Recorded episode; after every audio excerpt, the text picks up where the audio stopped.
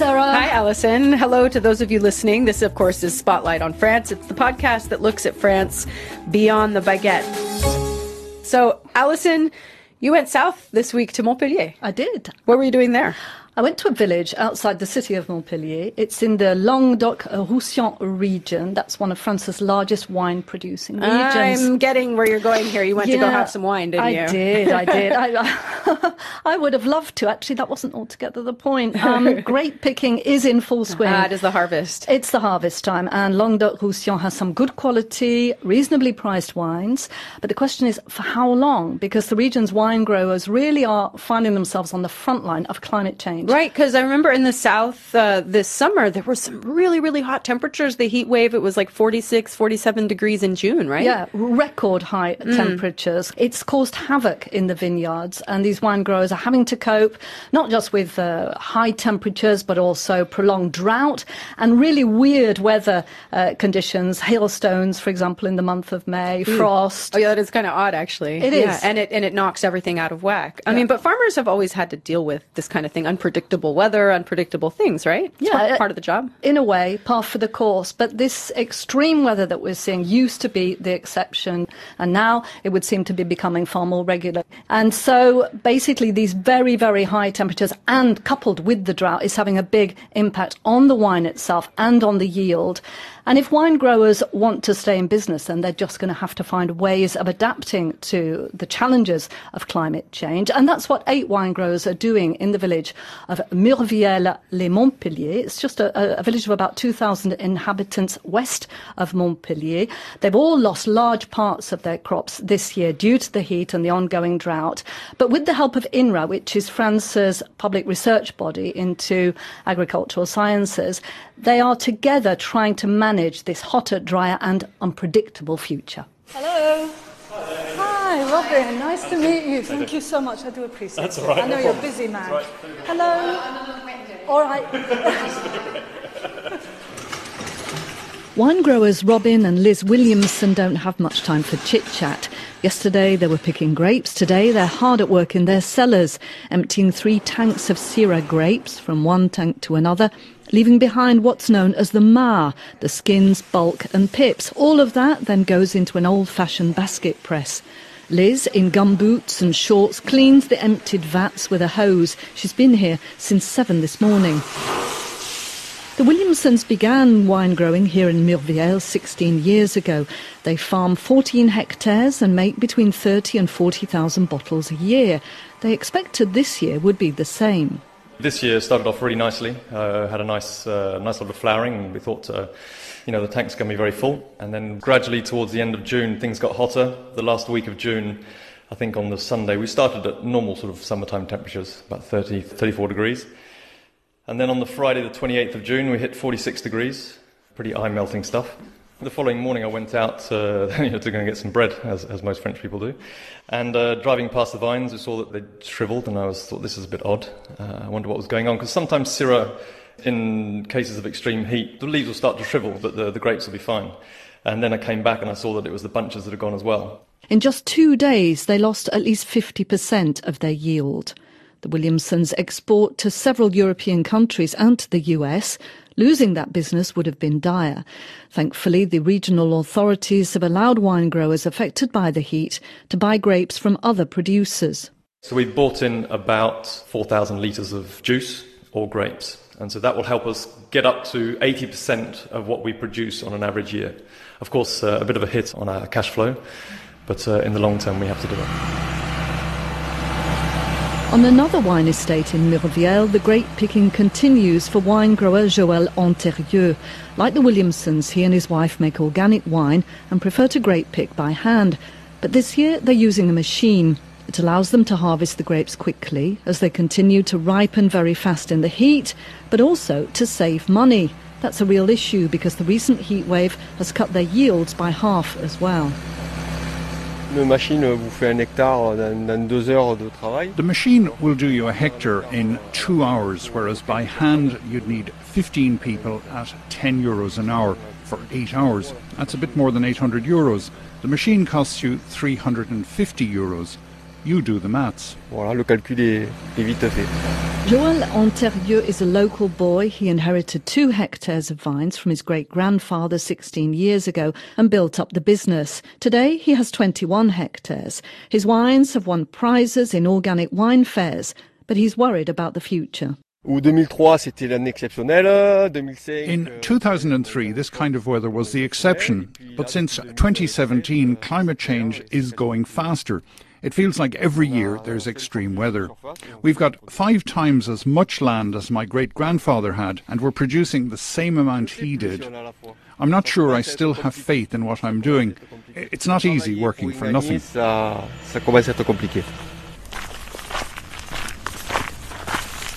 in the village of Murviel, the ground is hard and dry. The grass looks like straw and cracks underfoot as you walk. They've had no more than a few millimetres of rain this year. But the hotter temperatures and the drought hasn't affected just yield. It's impacting on the wine itself. Climate change has a very strong impact on vine and wine. For instance, uh, the alcohol content is uh, increasing. Perhaps an average containing more than fourteen degrees of alcohol. That's Jean-Marc Touzard, an economist working on I N R A's climate change and wine industry programme. Also the acidity is beginning to decrease, and you know acidity in the wine is a very important component. It gives you freshness. So the, the winemakers are really to work hard in order to maintain this equilibrium between acidity, alcohol and aromatic profile. Touzard has lived here in Murviel for twenty years and he knows the wine growers well, so he's in a good position to help them adapt. While down on the plains they can irrigate, that's not much of an option up here on the hillside. Bringing water up from the aqueduct would be very expensive. So the wine growers have to find other solutions. The solutions are to sell their wines with high prices. It means high quality, so they are really working on high quality. The other solution is to uh, maintain or restore the soils, the fertility of the soils, to maintain the water in the soils, to find new, new varieties of grapes, more resistant to dryness, as many of them say, to uh, increase the content in organic matter. The soil in Murviel is poor. Régis Sudre, another local wine grower, is banking on trying to improve it. fifty percent of his crop has been affected by this summer's heat wave. I've made the decision, if I can afford it, to bring in huge quantities of organic matter, to nourish the soil, increase the life in the soil and make it more robust. That way you buffer the effects of climate change. Organic matter can be really helpful in keeping humidity in the soil.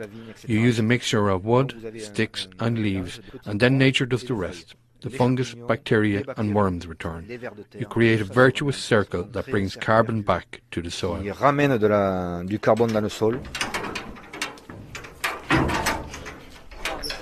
Robin Williamson is also looking to make the soil more fertile so that early on the vines grow a lot of leaves and that will protect the grapes. But above all, he's experimenting with different, more robust varieties of grape. He's already planted Sangiovese from Italy as an experiment and found that it fared well during these scorching temperatures in late June. Now he's looking to introduce two Greek varieties, a red grape called Liatiko and a white grape, Assyrtiko. The advantage of those varieties is they don't need much water. That's really what we're looking at, is varieties which will keep their acidity, which is certainly what Assyrtiko does. And also Agiorgitiko. I think the only issue could be with the French public, who are just trying to get them to, to pronounce the names of the vines. They make fantastic wines, but uh, they're certainly not very easy to pronounce. But maybe also that's a, a niche that we can find. Um, we're from outside the area, so we don't sort of think, well, hang on a minute, we have to stick with the traditional varieties. I don't have a problem bringing things from outside. I think we can still make fantastic wines down here. And if it means we have to adapt, I think uh, we wouldn't be the first people on the planet to do so. Williamson is upbeat about the future, innovating and learning lessons from every setback. We're sticking it out. I mean, we're here for the long term. You definitely. I, I think if it was too easy, everyone would do it. Uh, I think uh, everybody knows that making wine is, is a tough job, and it's made us think, which is which is a good thing. And I think that the Languedoc will probably once again be one of the places where the adaptation to climate change is going to happen the first. And so we're actually at the forefront of it down here. So, Alison, it does sound like these wine growers are ready to adapt. But you've got to wonder, like that uh, the one wine grower there, Robin Williamson, he's talking about Italian grapes and Greek grapes, and this wine's probably going to taste a bit different, no? Like, yeah. Are consumers putting up with it? Well, this is a, a legitimate question, isn't it? It's no point producing wine if no one wants to buy it. So if wines are going to be changing, then yes, what will the market be for these kind of wines? That's something that I N R A is looking into. It's conducting research precisely into this question. And I asked Nathalie Ollat, who is head of the Climate Change and Wine Industry Programme. She's based in Bordeaux. So I asked her about this commercial side of things. So there were some very important, uh, what we call uh, experimental economy work, where we have been working with panel of uh, tasters, consumers, in order they decide which kind of wine they would accept and pay for in the future. What was the feedback? Are the public willing to accept that the wine actually might change? In a first taste, this panel of consumers accepted quite well more alcoholic and more uh, complex full-bodied wines, but when they have to taste it a second time, a few days later, in fact they get bored. It was too much alcohol, so it means that probably people won't buy it again. Could we expect in the future, Nathalie Ollat, to have wines coming from Pas-de-Calais, coming from wider areas around Brittany, in other words, from the north of France, from Les Ardennes? Will that ultimately be the case? There are some already, already some vineyards, for example, in Brittany, and most probably there will be some vineyards everywhere. There were some vineyards everywhere before the phylloxera crisis. They have been uprooted, but I think, why not? Maybe it won't be um, in a so organized way as today in Bordeaux, in Burgundy, and so on, but some experiments uh, with small vineyards, I think it will be possible. So, Alison, she sounds pretty upbeat there about making wine in the north of France. I mean, we've heard of wine potentially being made in the U K and Scotland. Could we, you know, be drinking Scandinavian wines in the future if, if the temperatures continue to go up? It's an idea that has a certain buzz to it. But realistically, as Jean-Marc Touzard from I N R A told me, you don't just set up shop and start making wine from one day to another. It's a whole, as they say, savoir-faire, and then you have the particular soil. It, so it's not the kind of thing that you do overnight. And also the idea of climate change, it's not just heat, it's not just temperatures, it's climate instability. And that is something that's going to affect the whole world. It's not just the, the south of France. So I N R A is convinced that really the solution is adapting the current savoir-faire to deal with that instability, providing, of course, that climate change is stabilised and that the COP twenty-one targets about keeping global warming under two point five are indeed reached by twenty fifty. And we'll see if that actually happens. So we've been talking about wine and wine. You can never have wine without some food. And of course, France does have this love affair with everything having to do with food and the terroir. Yeah, wine, cheese, of course. France is home to more than a thousand different types of cheese. Some people have actually said one thousand six hundred, but, you know, let's be modest. uh, we still have plenty of real butchers here in France. We have regular farmers markets, sometimes twice a week in, in towns across the country. People still tend to sit down and have lunch together. But But it turns out, Alison, you're, you know, we're waxing poetic about mm. food, but it turns out that the French also love fast food. There are thirty-two thousand fast food outlets in France, and it represents sixty percent of all French restaurants, fast food. It's a surprising statistic when I saw that. Um, and a large percent of these fast food outlets are... Grimace, here's some happy news about McDonald's Happy Meal. McDonald's. There are nearly fifteen hundred restaurants. France is the chain's biggest market after the U S. In fact, the restaurant with the biggest turnover in the world is here in Paris on the Champs-Elysees. Uh-huh. Um, and, and this week, McDonald's is marking its fortieth anniversary here in France. McDo. I've never even set foot in one in France. Well, the first one opened officially on September seventeenth, nineteen seventy-nine, in a shopping mall in Strasbourg. Famous for sauerkraut, of right, course. That's right. Fermented cabbage. In eastern France. Uh, you know, they're probably serving more hamburgers. But that's the chain's official history. There were actually several McDonald's restaurants opened before then by a French businessman. And he secured the franchise, but the relationship with the company turned sour. And if you want, it's kind of the story of a profound underestimation of the French desire for fast food. So the story goes that this businessman, Raymond Dayan, got McDonald's to sign a contract in nineteen seventy-one, granting him the right to open one hundred fifty restaurants and run them for thirty years at quite advantageous financial conditions. I think he had to pay the company, you know, one or two percent of his turnover, as opposed to normally it'd be twenty percent. So it was a good deal. Yeah. At the time, uh, McDonald's didn't believe that France would be much of a market. Yeah, because it believed that, you know, the, the land of gastronomy would never take to hamburgers, which basically you got to eat with your fingers. Yeah, and standing up. But of course, they were wrong. Dayan opened the first McDonald's in nineteen seventy-two in Créteil, outside of Paris, then a dozen others, and they were drawing in the crowds and the money. So McDonald's was paying attention, and they realized the mistake of having signed off that contract. Losing all that money. Indeed. So they offered to buy out the restaurants, but Dayan refused. So what did they do? They went on the warpath. They accused him of not meeting their hygiene standards. There was a court case, and Dayan lost. So what did the guy do? Well, he had to abandon the McDonald's brand. He renamed his restaurants O'Kitch. After kitchen. I guess so, yeah. It didn't really work very well, and he ended up selling them off a few years later to Quick. That's the Belgian fast food chain that's also all over France today. Um, and it was, of course, during that court battle that the company opened their first official restaurant in Strasbourg in nineteen seventy-nine. France has a love-hate relationship, doesn't it, with McDo? On the one hand, you know, it accuses it of exporting junk food to, you know, a, a country which likes to eat well, and also to contribute to making people overweight. Yeah, so um, they, you know, they love it and hate it, and it's also really stood as a symbol of American economic and cultural hegemony or colonialism. Remember José Bové? He was the farmer and the anti-globalism activist who trashed a McDonald's in Aveyron in nineteen ninety-nine. They, and he got they, a lot of support for he that. He did, and they eventually demolished the whole thing, um, and it became the symbol of sort of we're standing our own and we're going to serve Roquefort cheese instead of American hamburgers. Roquefort burgers. Indeed, yeah, but the restaurant does remain, and it is still quite popular, um, adapting to French tastes, serving croissants for breakfast, and of course wine on the menu, so... Happy birthday, McDo. What's coming to McDonald's? It's our Happy Birthday Happy Meal. fifteen of your favorite characters, one with each Happy Meal you buy. They connect to become a birthday train.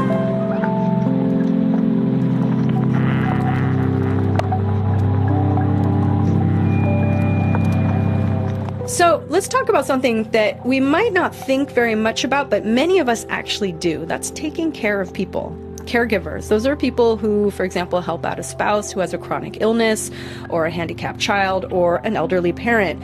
By some estimates, here in France, there are at least eleven million people doing that, eleven million caregivers. That's fifteen percent of the population. That's huge. Yeah, and they go largely unnoticed, uh, partly because no one ever really talks about this. It's unpaid work, and it often just feels like, you know, it's just what you do. Yeah, but it makes sense, doesn't it? You take care of the person you love when they're in difficulty. Of course, yeah, but it is a lot of work, and it's work that often falls to women. They're already taking care of children. They're forced to take time off work and, and spend hours and days thinking about others and, and not themselves. Now, the French government is considering a proposal to provide paid time off for these caregivers. Since two thousand seventeen, you can take a short amount of unpaid time off, but of course, few people do that. It is unpaid, after all, yeah. Um, they don't think of themselves, of course, as needing the time off, and their doctors, employers, teachers, no one really thinks about them. Hélène Rossinot wants that to change. She's a public health doctor. She's just published a book called Aidants, Ces Invisibles, which you could translate as Those Invisible Caregivers. The book is full of stories of people she's met telling stories of taking care of others. She calls caregivers the invisible backbone of the French healthcare system, a system that she says works well to treat patients, but not so well when it comes to helping those around the patients. There are so many things that people can ask for. They're immediately lost. And we're very bad at that. We're very good in medicine. We're very good in, at innovation. But we're very bad at guiding people when they go out of the hospital and helping them to get what they need. Like in terms of subsidies, in terms of support, and then just in terms of figuring exactly out what to do. Exactly. People are just left on their own. One of the cases uh, I'm talking about in my book really shocked me. It was a wife coming to the hospital every day at lunch to see her husband hospitalized, and one day the nurse said, okay, it's going back home today. And she was freaking out a bit, like, what do you mean he's coming home today? And she was, yeah, he's going to be taken care of at home. Uh, we're going to bring all the stuff he needs. And, well, she had to ask, you know, her boss immediately for vacation that day. And two hours later, something like that, uh, the patient was back with a big medical bed in a very small apartment. So so no no warning, no preparation ahead of time. And that's typical. Uh, well, I thought it would be an exception, because it really was shocking to me. But in fact, it was not. I heard that story at least three or four times And I realized that it happens because healthcare professionals don't think about caregivers. They think about the patient, and that patient was very well taken care of, but they did not even think about the fact that, oh, there is a wife, and she lives with the patient. Maybe we should tell her the patient is going home. I'm not even saying that we should ask for her consent. Before even thinking about consent, we should even think that she exists. So one of the things in your book you say is you call caregivers the invisible spine of the French health system. Yes. All our politicians today are pushing, you know, ambulatory care or hospital home, basically people going back home to be treated, and they are willing to be treated there. But that means people have to take care of them on a daily basis. Nobody would be able to be taken care of at home without a spouse, without children or anything. We're in a system, a French system, where there is a, a decent healthcare system, there's resources for help, there's retirement homes, there's nursing homes. Why then is the burden falling so much on family members? Well, I think the system might be good, but patients are still going to live, you know, with their loved ones. You can't have a complete healthcare team at home twenty-four seven.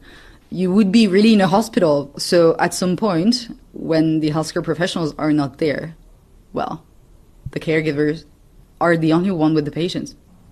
What was your personal interest in this? I mean, do you have experience being a caregiver yourself?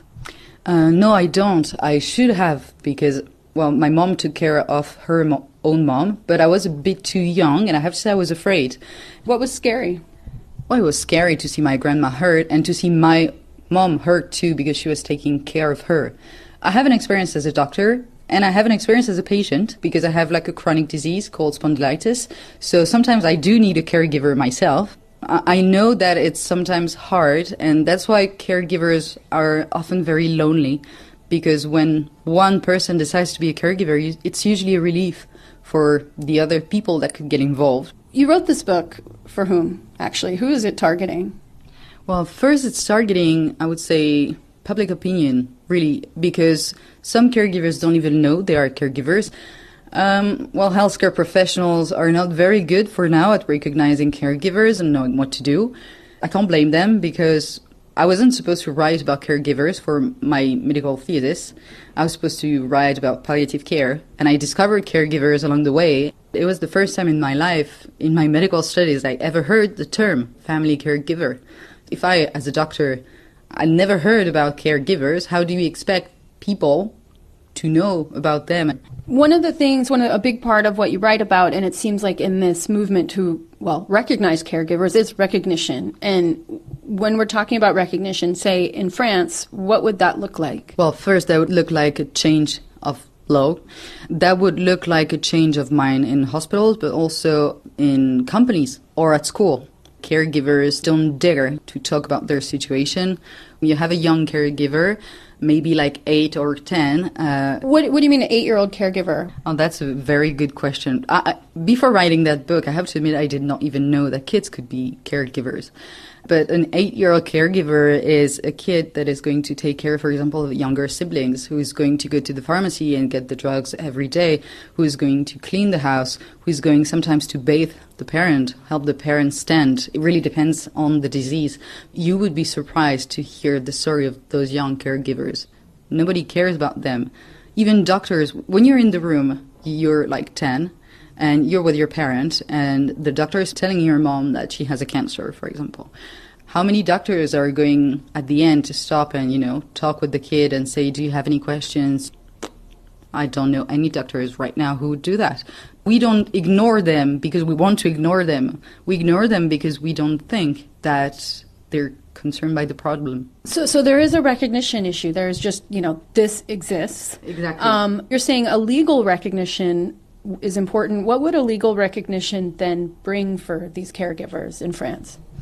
Well, that would enable the next step of maybe paid leave and, you know, pension rights also during that paid leave. Lots of caregivers are women, and usually the paid leaves are taken by women also. So if they have to stop working, that cuts also, you know, the pension rights. It increases the gender issue problem. It sounds as though things are changing. the government is actually considering uh, addressing this issue in a legal framework sometime in the next year or so. Are you seeing things change?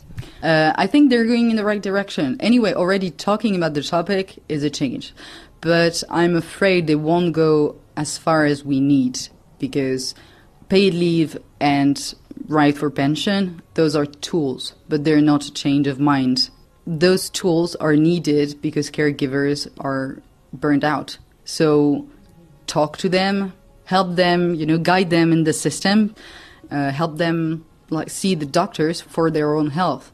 It's not priority for them, and then they get sick.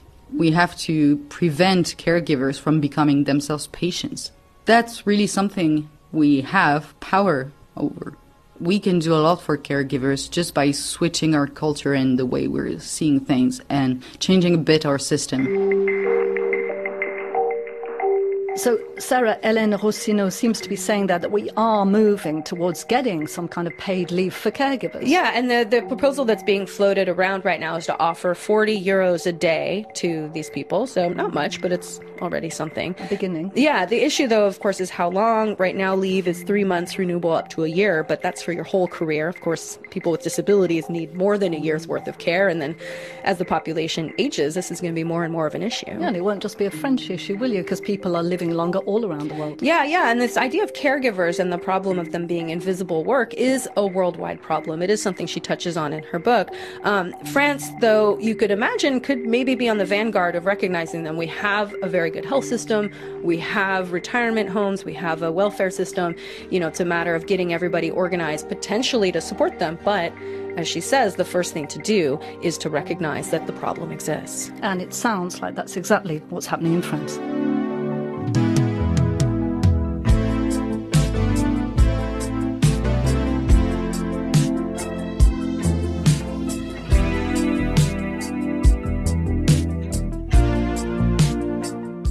Allison, it happened to me again yesterday. What? Oh, I was called Elsa.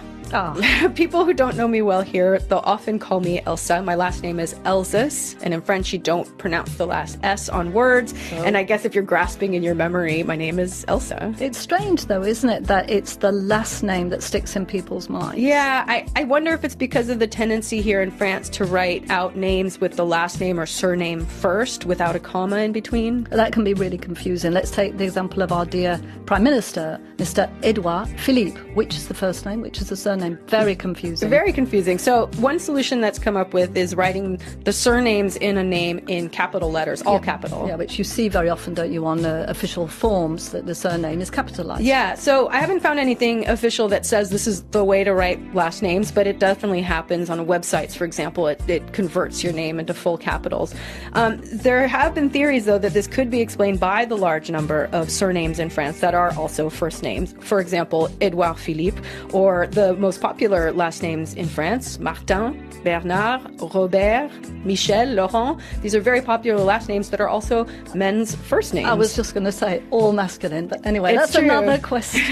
Well, Edouard Philippe, of course, he could receive mail addressed to Philippe or Edouard. If you didn't know him, you wouldn't know which was his first or his last. But if you capitalize his last name, Philippe, that would help, at least visually. Clearly, you haven't been doing a good enough job, sir, of writing your last name in fully capitalized letters. R- right, right, as a name tag on my chest or something. Well, if you do want to write my name, dear listeners, don't hesitate to send us an email. My name is Sarah Elzas. In lowercase or uppercase, we'll still get it. Our email address is spotlight dot france at r f i dot f r. That's all for this week. If you liked what you heard in this program, please subscribe to the podcast. Just look for Spotlight on France wherever you get your really cool podcasts. We'll be back next week with a new episode. See you then. Bye-bye.